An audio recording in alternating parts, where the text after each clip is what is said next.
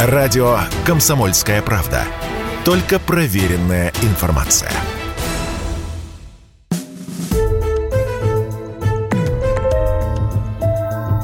История за пределами учебников. На радио «Комсомольская правда». Петр Первый.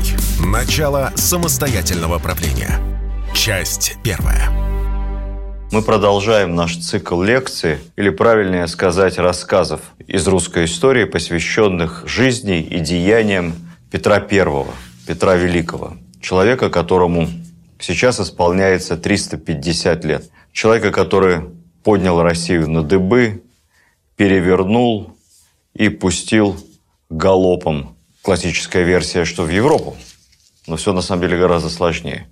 Петр I – необъятная тема необъятная, сложная, противоречивая. И я брался за эту работу, честно говоря, с большими сомнениями. Настолько по-разному его изображает наша история, настолько по-разному он изображен в литературе, в кино, настолько взаимоисключающие противоречивые подходы как к самой его жизни, так и к последствиям петровских реформ. Пару примеров. Все мы помним с вами Пушкина с его с оговорками, конечно, но в целом восторженными оценками деятельности Петра.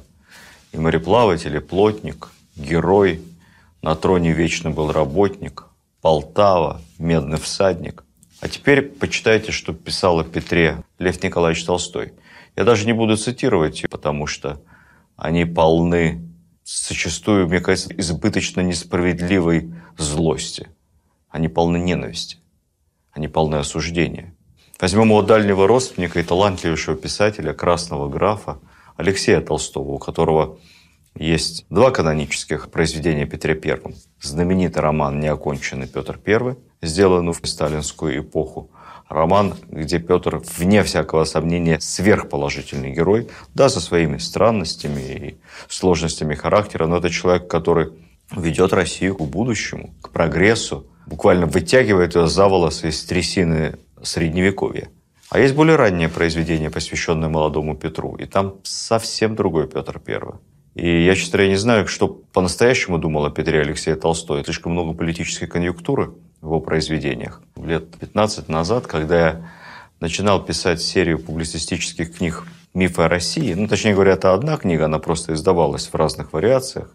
В одном томе она очень объемная, в трех томах, в бесконечном наборе Books с мягкими обложками. В этой книге я, рассказывая о времени Петра I, пытался пойти против течения и, не отрицая всего хорошего, что он делал, все-таки посмотреть на негативные стороны. Насколько обязательны были реформы, а что бы было с Россией, если бы эти реформы проводились иначе? Без плети, без каленого железа, без пыток, без каторги, без общенационального перенапряга. И выводы были весьма не в пользу Петра Великого. Я сознательно оговариваюсь, все-таки это была книга, которая ставила целью развеять некоторые мифы о реформах Петра, поэтому я в ней больше уделял внимание негативу, чем позитиву. Ну, во-вторых, это было 15 лет назад, все-таки наши взгляды со временем меняются, в том числе и мои, как любого нормального живого человека. Но вот такой умеренно негативистский подход к оценке личности Петра Первого оказывается, встретил в нашей стране огромное количество сторонников. На меня вышел тогда ныне покойный Илья Сергеевич Лазунов, наш выдающийся художник и крупный, самобытный общественный деятель. И сказал, что, вы знаете, я с упоением прочитал вашу книгу, потому что только у вас я увидел честный, объективный взгляд на реформаторскую деятельность Петра Первого. С одной стороны, эта оценка польстила, а с другой я задумался, наверное, я совсем не одинок, глядя на Петра с разных сторон. В этом цикле лекций я постараюсь максимально избежать субъективистского подхода и максимально не выносить оценок, рассказывать о делах, рассказывать, как обычно мы делаем, о людях, больше об их жизни, о частной жизни, о том, что хорошего они пытались сделать в те сложные годы, и постараться не уходить в избыточную научную детализацию, потому что довольно тяжело, говоря о Петре Первом, пройти по этой кромке, по этой грани, по этому лезвию чтобы не было и бессмысленного пустого популяризаторства, пересказывания Википедии, чем грешат многие наши лекционные курсы. И, с другой стороны, не было скучной избыточной наукообразности, что тоже большая проблема. Ну вот, после этого довольно длинного вступления хотелось объясниться. Мы поговорим о следующем этапе жизни Петра, о семи годах с 1689 по 1696.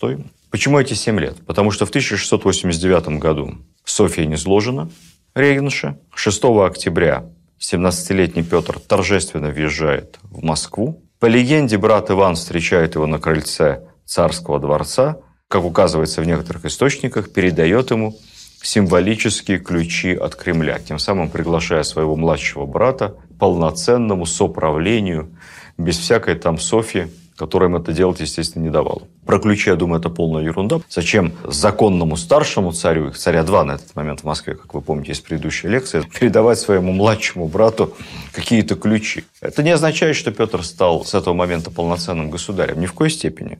После свержения Софьи реальная власть оказалась в руках и не Петра, и не Ивана, а всего клана Нарышкиных, и в первую очередь в руках матери Петра, властной, серьезной женщины, Натальи Кирилловны. Так что Петр был даже не его царя, и даже не временно исполняющий обязанности. Он просто был молодым юношей, весьма долговязым, 2 метра. По-прежнему младший царь в тандеме царей. И до самой смерти своей матери, до 1694 года, он и близко не подпускался к власти. Нарышкины потакали всем прихотям Петра. Пожалуйста, хочешь потешные войска, хочешь занимайся кораблестроением где-то там на Яузе или на Плещеевом озере. Пьянствую, ходи в немецкую слободу, таскайся с девушками различной социальной ответственности, занимайся ремеслами, ну, в общем, чем угодно, чем угодно, лишь бы быть подальше от того, что является в представлении. Нарышкинцев реальной властью, реальной политикой, то есть распределением финансовыми потоками. Я не буду долго здесь рассказывать о представителях этого клана. Там был и Лев Нарышкин, и Голицын старший. Неяркие фигуры, мало что полезного сделавшие для нашей страны. Упомяну лишь одного из них, патриарха Адриана. Это новый патриарх, который был избран в 1690 году. Такой классический пример хардлайнера, как бы сейчас сказали, консерватора. Человека, который истово обличал латинские неистовства, курение, ношение одежды европейского образца, бродобрития, то есть старорусский консерватор. Было кое-что в этом человеке хорошее. Например, именно патриарх Адриан запретил венчать насильно. Другого у нас способа заключения брака, кроме как венчания в церкви, на тот момент не было. Поэтому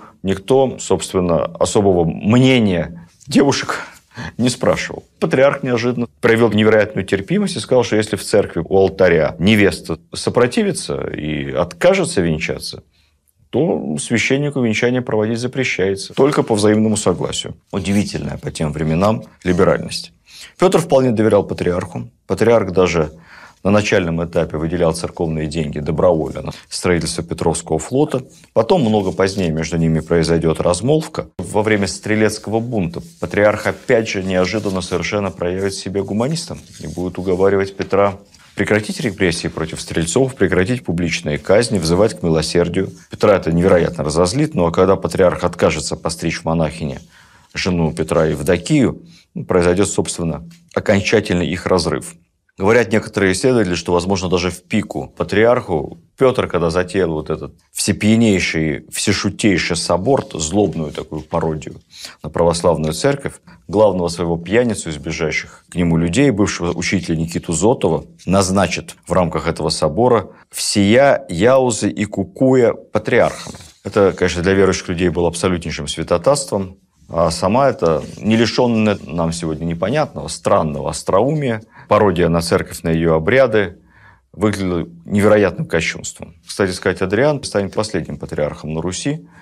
Патриаршество некоторое время просуществует формально абсолютно без патриарха, потом будет упразднено. И вплоть до революции 17 года, ну, точнее говоря, даже до ноября 17 года в России патриаршества не будет.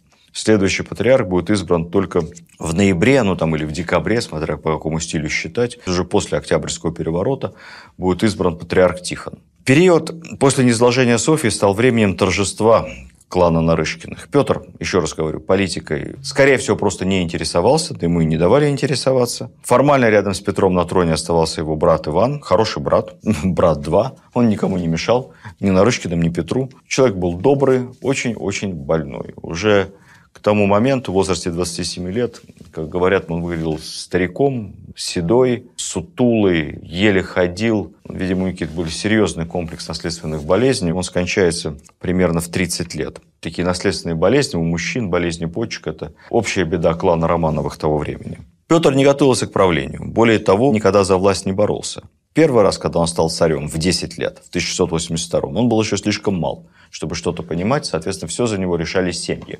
кланы. В 89 году, когда ему было 17 лет после низложения Софьи, у него тоже не было никакого плана реформ. Все решала семья, мать, все решала Нарышкина. Иногда в учебниках пишут, что Нарышкины против Милославских – это такие западники-реформаторы против славянофилов. Несусветная совершенно чушь. В те времена проиграть в такой уже финальной схватке за трон – это означало лишиться просто всего.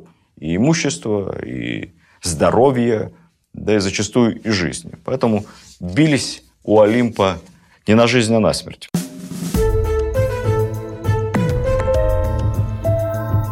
История за пределами учебников. На радио «Комсомольская правда».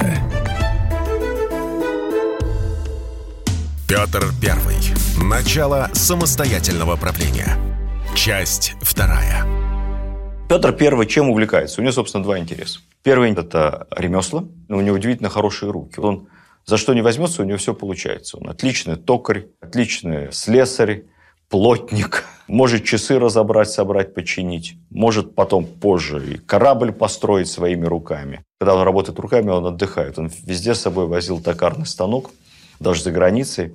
И в редкие часы досуга Петр все-таки был очень деятельным человеком. Он все время что-то точил и добился в этом большого мастерства. Свои поделки, любил подарить ближним, друзьям, что-то собирал, подходил к этому делу с душой. Вот это все, что касается механики. Второй интерес Петра – это все, что касается войны. С раннего детства он любит военное дело. Конечно, продолжает заниматься потешными полками. И эти потешные битвы, это, надо понимать, совсем не современная зорница пионерская. Это настоящее учение. Да, стреляют не железом, стреляют из пушек горохом, пареной репой. Если из ружей, то просто пыш вылетает. Ну, знаете, как пареная репа, когда в упор даст вам из пушки, мало не покажется. Может и голову оторвать. Приведу пару примеров. Учение 2 июня 1690 года. Петру 18 лет. Потешное учение. Петру, самому царю, сильно опалило лицо, обожгло при штурме Семеновского двора.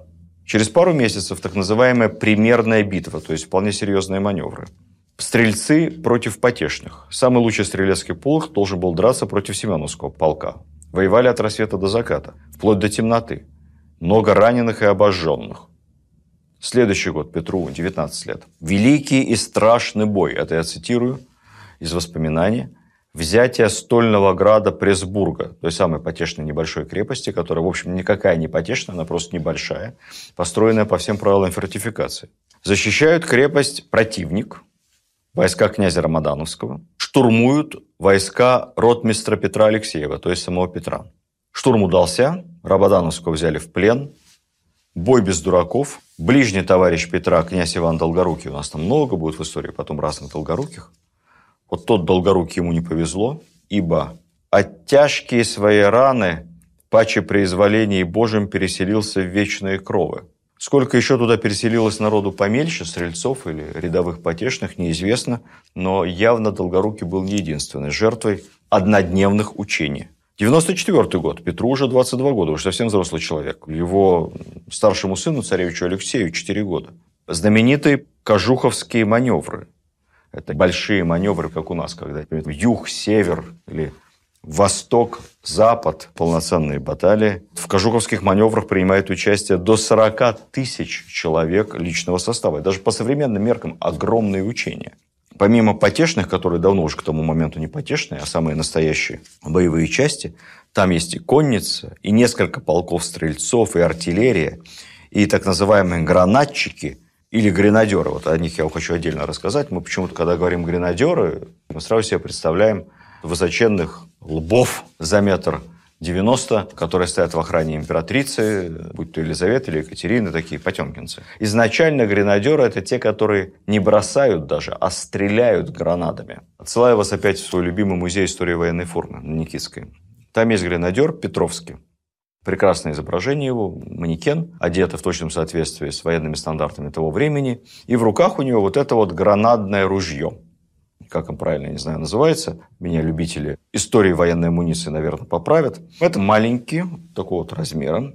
Ближайшая аналогия РПГ-7. Мальчики постарше меня поймут. Который выстреливает вот такой вот гранатой, летящей метров на 100, и где-то там разрывающейся, не дай бог, попадешь в строй. Значит, это не одного человека порешит, а несколько вокруг. И вот стреляющие из таких РПГ гранатами, это и были гренадеры. Потом постепенно изъяли эти гранатометы из массового применения, потому что все-таки они были весьма ненадежны и часто взрывались в руках стреляющих, нанося неимоверный урон и ему самому, и рядом стоящим солдатам.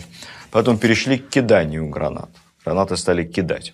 Маневр был сценарий, разрабатывал его генерал Патрик Гордон. Это столкновение русской армии под командованием князя Рамадановского и польской армии под командованием Бутурлина. Битва проходила в черте сегодняшней Москвы, тогда это была окраина, сейчас территория завода ЗИЛ, бывшего завода ЗИЛ, к сожалению. Примерно Симонова Слобода, или Ленинская Слобода, как она называется на картах. Тогда это была деревня Кожухова. Цифры потерь. Убито 24 персоны пыжами и иными случаями. Ранено 50. Пыжом могли и насмерть. В числе раненых был один из петровских ближних людей Франц Лефорт.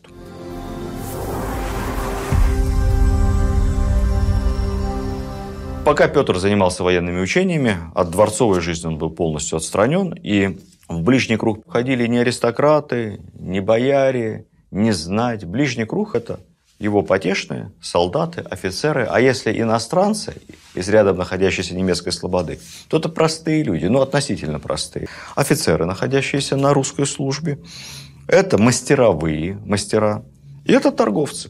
То есть Петр общался не со слоем аристократии. И это во многом определило всю его жизнь всю его манеру поведения. Вообще Петр был человеком модерна, человеком будущего. Для него ценность любого соратника уже с юных лет определялась его умениями и практической полезностью. Но вот представьте себе, что значило в той архаичной среде, где веками ценность человека определялась в соответствии с местническими порядками, его знатностью, Местничество само было отменено всего лишь незадолго до воцарения Петра I. Все помнили, все жили еще по этим понятиям. А тут Петр вводит табель о рангах. Табель, которая существует в нашем государстве по сей день, по которой можно выслужиться из низших чинов в высшие и достигнуть самых высот государственной карьеры, самых высших позиций в государстве только своим усердием и трудом. Это касалось не только армии, это касалось и дипломатической службы, и придворной службы, и гражданской службы. Сам этот подход для России – просто абсолютная культурная революция. И, наверное, понимание этого родилось у Петра как раз тогда, в юные годы, когда он был рядом с простыми людьми, с потешными, ну и с иностранцами в немецкой слободе. Кстати сказать, мы уже говорили о том, что Петр обожал море, он демонстрировал абсолютное бесстрашие не только на военных учениях, но и на воде. Бесстрашие на грани пренебрежения самой элементарной техникой безопасности. В 1694 году, тогда же ему 22 года, небольшая яхта, на которой плыл Петр в Белом море, только чудом не разбилась о скалы. Они спаслись от шторма в гавани какого-то монастыря, где в память о чудном спасении Петр вырубил лично знаменитый трехметровый деревянный крест – про легендарный ботик Петра мы с вами уже говорили, пару слов в прошлой лекции. Но на самом деле этих ботиков было два. И еще раз вам расскажу. Петр гуляет где-то в селе Измайлово. И в одном из амбаров, где хранится всякая рукля, принадлежащая казне, находит странную лодку.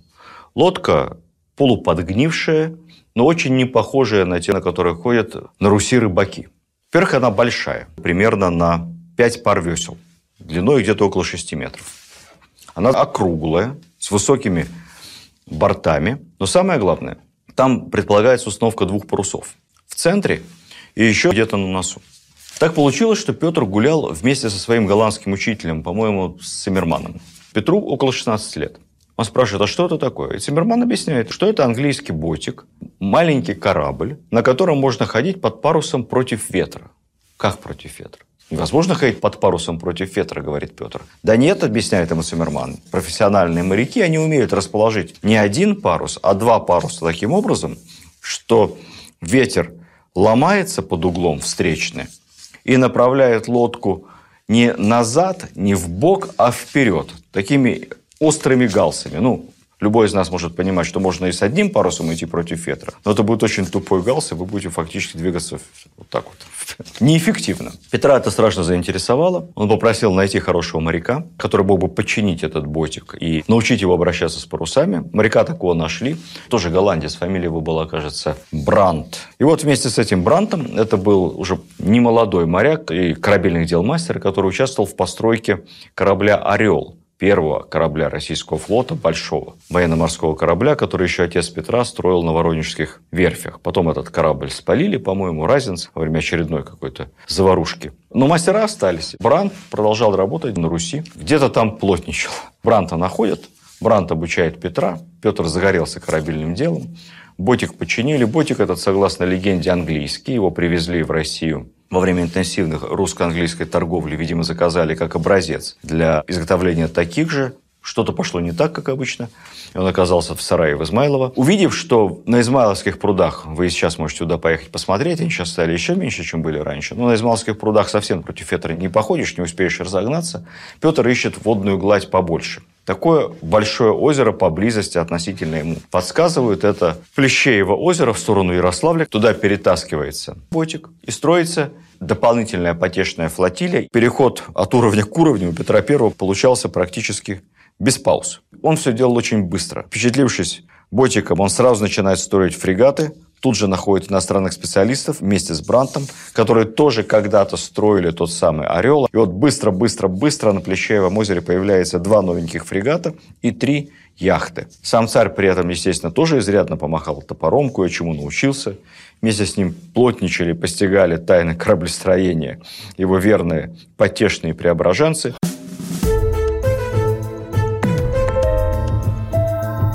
История за пределами учебников. На радио «Комсомольская правда». Петр Первый. Начало самостоятельного правления. Часть третья. И вот с удовольствием юный царь пишет своей матушке Наталье, кавычки открываются, «Суда удались все зела хороши». Очень хорошие корабли у меня вышли хвастается юноша Петр. Флот возникает буквально из ниоткуда. 1 мая 1792 года, Петру 20 лет, на воду спускается 30-пушечный фрегат «Марс». И тогда же состоялись первые маневры уже потешного флота во взаимодействии с пехотой и артиллерией. Можно сказать, что там, на Плещеевом озере, и рождались, высокопарно выражаясь, будущие победы военно-морского флота России – много-много позже, спустя 30 лет, в 1722 году, Петр будет как-то проезжать мимо Плещеева озера и увидит свой учебный флот, те самые первые фрегаты и ботики. Увидит их в самом печальном состоянии. Он хотя давал когда-то указания рыбакам присматривать за флотом, ну, что значит 30 лет в нашей стране, без государева ока, без контроля. Естественно, все развалилось, все подгнило. Как-то там по указанию Петра стали эти суда чинить, но в итоге они все сгорели. Остался только один ботик. И вот этот английский ботик середины 17 века и становится так называемым дедушкой русского флота. На самом деле ботиков, как я сказал, было два. Первый, вспомню вас, это английский, который отремонтировали. А второй – это уже по его образцу, изготовленный самим Петром, его руками, точная копия первого. Второй ботик находится сейчас в специально отстроенном ботном доме. Там же на Плещеевом озере. Его можно посетить. Это один из первых музеев в России. Ботик английский находится в Петербурге. Он очень много путешествовал и в Москве, на территории Кремля много лет стоял. Так сказать, царь-пушка и царь-ботик. Потом его из Москвы Петр забрал в Питер. Вообще Петр очень любил этот ботик. Он его сам, кстати, назвал весьма романтично дедушка русского флота. Когда этот ботик перевезли каким-то образом из Москвы, из Кремля в Питер, его поставили на воду, он шел какое-то время своим ходом, и устроили большой военно-морской парад. И полторы тысячи пушек военно-морского флота России приветствовали первый ботик Петра, проплывающий мимо них. И Петр, прослезившись, говорил, «Видишь, дедушка, как встречают тебя твои подросшие внучата». Все это было очень романтично. Ботик этот поселился в Петропавловской крепости на суше. Потом еще много раз его возили туда-сюда, в Москву, на выставки, в Политехнический музей. Даже в конце 90-х 20 века он пересекал океаны, ну, естественно, на борту. какого-то судна, принимал участие в американской выставке военно-морской. Сейчас это главный и самый важный, наверное, экспонат, самый почетный зала славы российского флота Центрального военно-морского музея имени Петра Великого Петербурге. Придите, посмотрите, и вы увидите, как, в общем-то, с небольшой лодки, что такое 6 метров, это стандартная длина небольшой комнаты в панельном доме. Вот с такой вот лодки и начался военно-морской флот России, весь целиком, и подводный, и надводный, и тот флот, который является сегодня, наверное, одной из двух самых важных составляющих безопасности нашего государства, наряду с ракетными войсками стратегического назначения.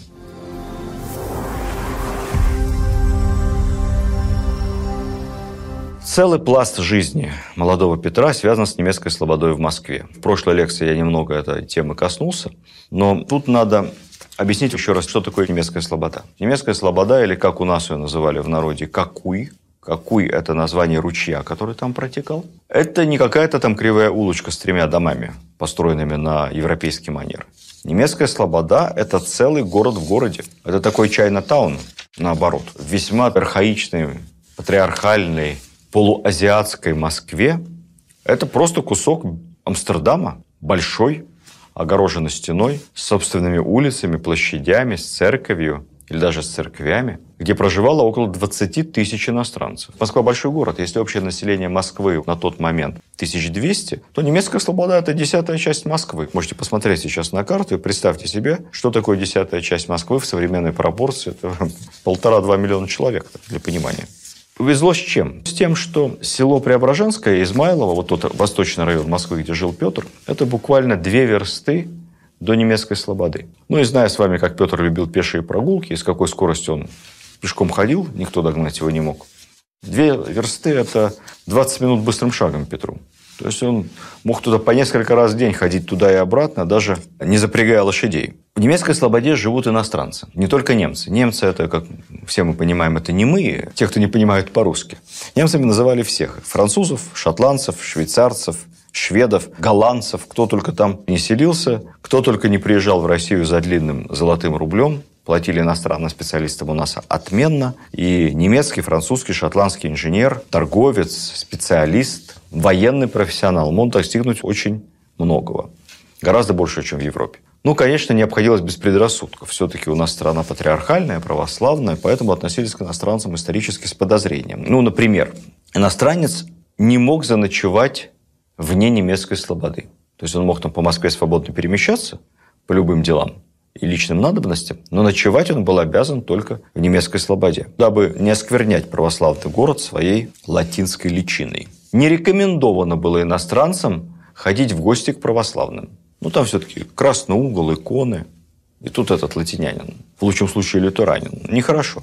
Вот принимать у себя иностранцы русских могли. А заходить в старый добрый русский дом нехорошо. Как мы понимаем с вами, суровость ограничений законов России всегда компенсируется необязательностью их исполнения, поэтому прекрасные иностранцы заходили в русские дома, и чаевничали, и обедали, и ужинали. Я думаю, что и ночевали, конечно. Но формально все было очень строго. Петр бывал в немецкой слободе регулярно. Сначала он был частым гостем генерала Гордона, у Лефорта.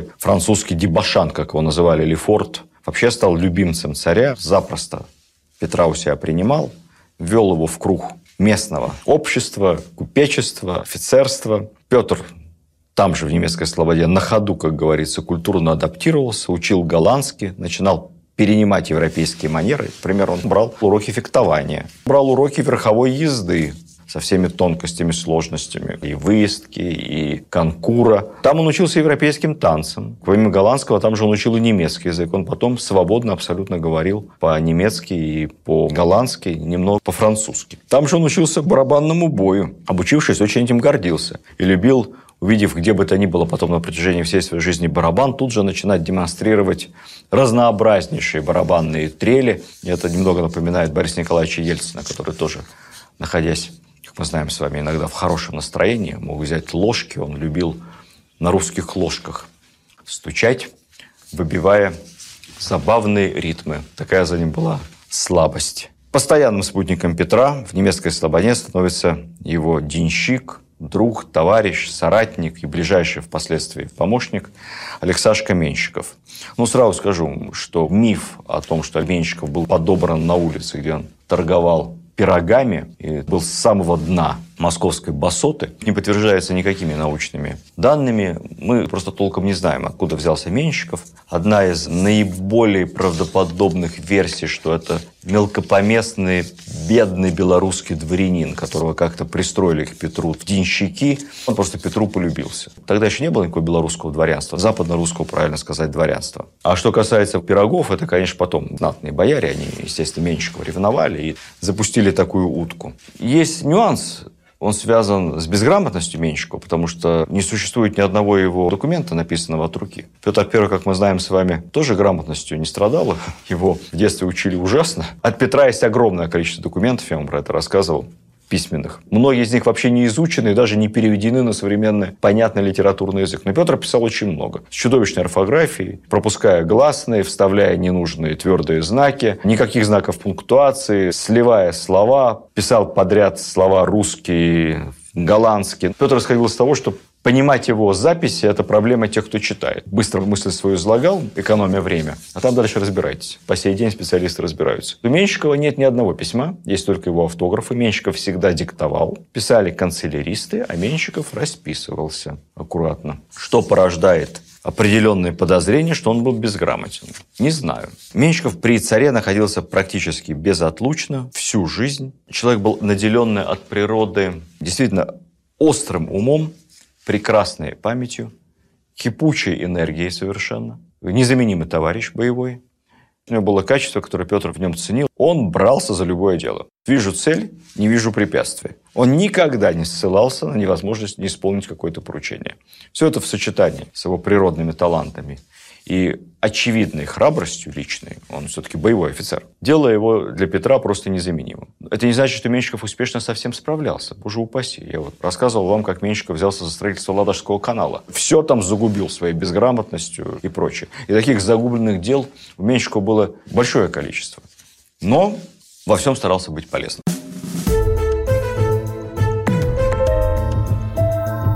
История за пределами учебников. На радио «Комсомольская правда». Петр Первый. Начало самостоятельного правления. Часть четвертая. Коль мы говорим с вами о немецкой слободе, нельзя не вспомнить еще и первую любовь Петра, наиболее значимую из его многочисленных фавориток, Анну Момс дочь виноторговца из немецкой слободы. Это ровесница Петра, она не моложе его по отзывам современников, была исключительной красавицей, хотя изображение не сохранилось. Петр познакомился с ней, когда ему было 18 лет. В том самом возрасте, когда гормоны бьют по полной программе. Познакомился через Лефорта, ей тоже 18. Влюбился, влюбился. И хотя он к этому времени уже был женат, и у него даже уже был ребенок, но к этому моменту отношения с супругой расстроились, и Анна надолго стала его фавориткой. Есть много разных мнений историков об Анне Монс. Ну, очевидно, первое, помимо ее, собственно, личных внешних качеств, красоты, на которые все ссылаются. Скорее всего, она Петра не любила. Она ему была неверна, много раз ему изменяла, Несколько раз это было доказано. Петр ее преследовал, судил, прощал, ее суд обвинял в колдовстве, чего там только не было. Ну, потом все равно прощал, потому что любил ее. Она Петра использовала, как могла. То есть тянула из него деньги по полной программе. Петр вообще был очень прижимист в отношении женщин. Как известно, у него вот этих мистресс было немыслимое количество, он с ними расплачивался, но расплачивался недорого, не по-царски, по стандартным тарифам, как с любой девушкой пониженной социальной ответственности. Вот тебе подарок, на тебе золотой, червонец, ни в чем себе не отказывай. Казне его любовные приключения многочисленные дорого не обходились совсем. Но Анна Монс что-то там из него тянула. То он ей дом каменный купил, то денег давал, то еще чего-то. При этом она была весьма неблагодарной гражданкой, потому что все время, зная отношение к ней Петра, пыталась как-то свою судьбу устроить и завести параллельные романы. Из известных «Амур», с послом Пруссии фон Кейзерлингом. Доамурились они до того, что фон Кейзерлинг набрался наглости и пришел к Петру, Петр уже не 18-летний мальчишка, и попросил руки его любовницы Анны Мунс. Что там дальше произошло, мы не знаем. Знаем, что присутствовал при этом Менщиков. И Менщиков просто спустил фон Кейзерлинга с лестницы. Причем, видимо, еще его наваляв довольно серьезно. Это большой скандал. Он все-таки посол. Фигура неприкосновенная. Был подан дипломатический протест. Менщикова Посол вызвал на дуэли. Меньшиков, конечно, ерундой заниматься не стал. Вызов отклонил. А публично всем объявили, что Меньшиков здесь ни при чем. Просто посла побили караульные гвардейцы. Можете себе представить, осмелились бы караульные побить прусского посла. Гвардейцев схватили, арестовали и за оскорбление посла короля Пруссии приговорили к смертной казни. Ну, тут прусскому королю Фридриху делать было нечего, он же понимал, что это все обман, это все отмазки. И чтобы грех на душу не брать, он письменно гвардейцев помиловал и просил все обиды. Гвардейцев отпустили, Кейзерлинг затаил злобу, но, видимо, все-таки был человеком упрямым. Анна Монс, наверное, девушкой харизматичной. В итоге он все-таки женился на Анне Монс уже без разрешения Петра и поехал. Через некоторое время после свадьбы, буквально через считанные месяцы, поехал в Берлин и по дороге умер. Говорят, был отравлен. Плохо относился Петр к любовникам своей любовницы. Про судьбу Монс и ее семьи можно писать довольно много. Все это весьма и весьма неприлично. Монс долго судилась с родственниками своего мужа, краткосрочного немецкого, за его имущество. Это имущество у него отсудило. Потом она, достигнув бальзаковского возраста, сама влюбилась в какого-то молодого немецкого офицера. Завещала ему все свои деньги. Умерла. Офицер этот унаследовал все ее имущество. Уже родственники Монс, такие же, видимо, скряги, как и она, стали судиться с этим офицером, что она неправильно ему это завещала, требовала все отобрать. Семейка была еще та, повернутая на деньгах. Кончилось это все довольно печально, как мы знаем с вами. Брат Анны Монс Вильям будет казнен публично по обвинению у него было тысяча обвинений в чем угодно. Измена, казнократство, взяточничество. Но реальной причиной будет то, что он был заподозрен в афере самой государственной императрицы Екатерины I при живом тому же Петре. В общем, нехорошая это была семья, и все у них там как-то с Петром не складывалось. И последнее, о чем хотелось бы рассказать, говоря о молодых годах Петра I, в немецкой слободе, это так называемый всешутейший, всепьянейший собор. Это нравственная неурядица, как мягко называл это Ключевский.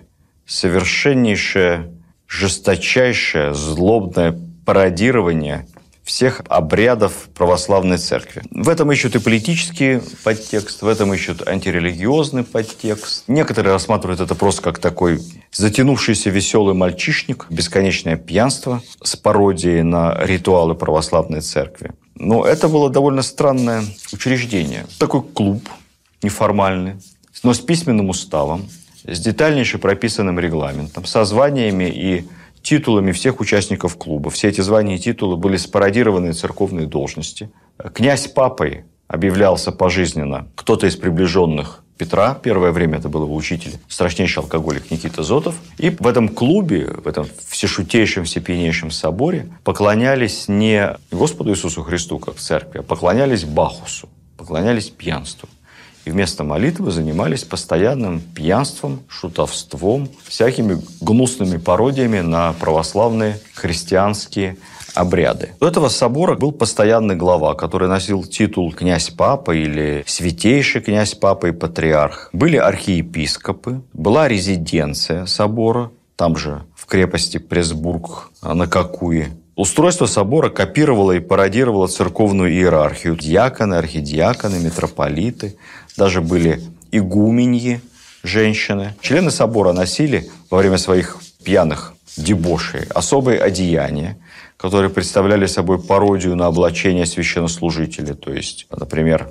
на митре князя Папы был изображен бог Бахус. У всех участников собора с подачи Петра были придуманы прозвища, их клички, которые, по словам Василия Ключевского, никогда, ни при каком цензурном уставе не появятся в печати. Я их тоже называть сейчас не буду, желающие могут посмотреть в интернете, там они отчасти есть. Это действительно впечатляет. Говорить про этот собор можно бесконечно, можно говорить о Петре как о человеке, который надругался над канонами церкви. Можно говорить как о затянувшемся мальчишнике, как неумной, глупой, безнравственной шутке.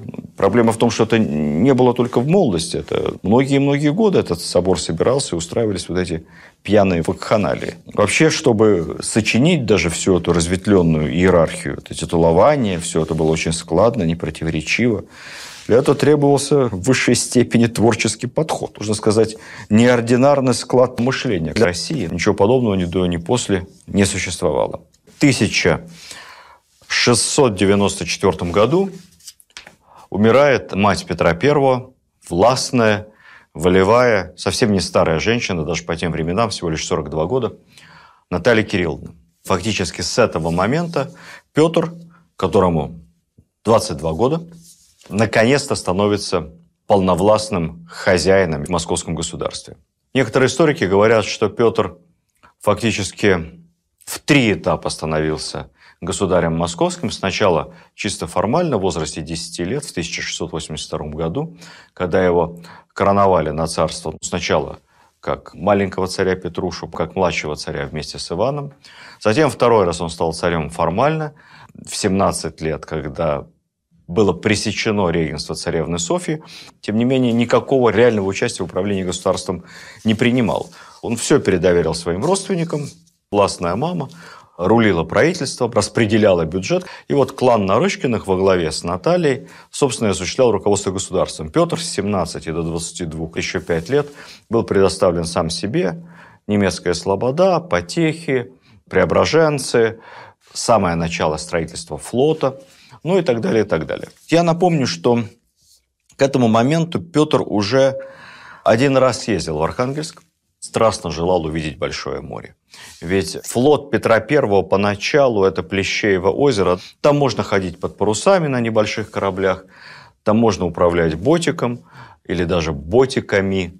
Там можно попрактиковаться, но все-таки что такое Плещеево озеро? Это небольшая вода, это не море. А Петр буквально заболел морем.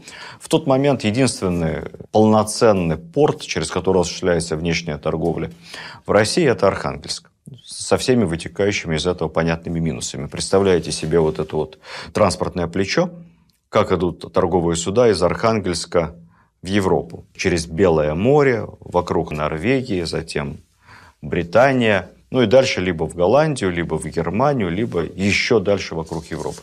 Эта торговля невероятно неэффективная по транспортным издержкам. Ну и Архангельский порт просто небольшой локальный порт, он принимает в год, ну, может быть, там 40-50 торговых судов. Совсем немного. Не Амстердам, не Лондон. Петр едет в Архангельск, пытается построить там, либо заказать в Голландии несколько судов военных, как я вам в прошлый раз рассказал, попадает там в морскую переделку, чуть не утонул.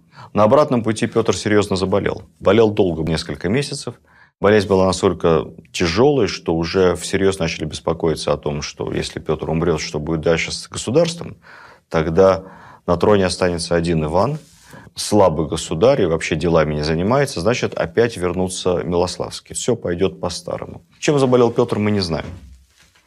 Описание этой болезни очень запутанное. Есть версия историков, что Петр заболел клещевым энцефалитом ни много ни мало – долгое время находился на грани жизни и смерти. И именно после этой тяжелой архангельской болезни у Петра и появится вот этот вот страшный тик, который будет преследовать его всю жизнь, то ослабевая, то обостряясь. Тик, переходящий в судороги, во временную потерю сознания и в такую своеобразную форму эпилепсии. Продолжение через несколько минут.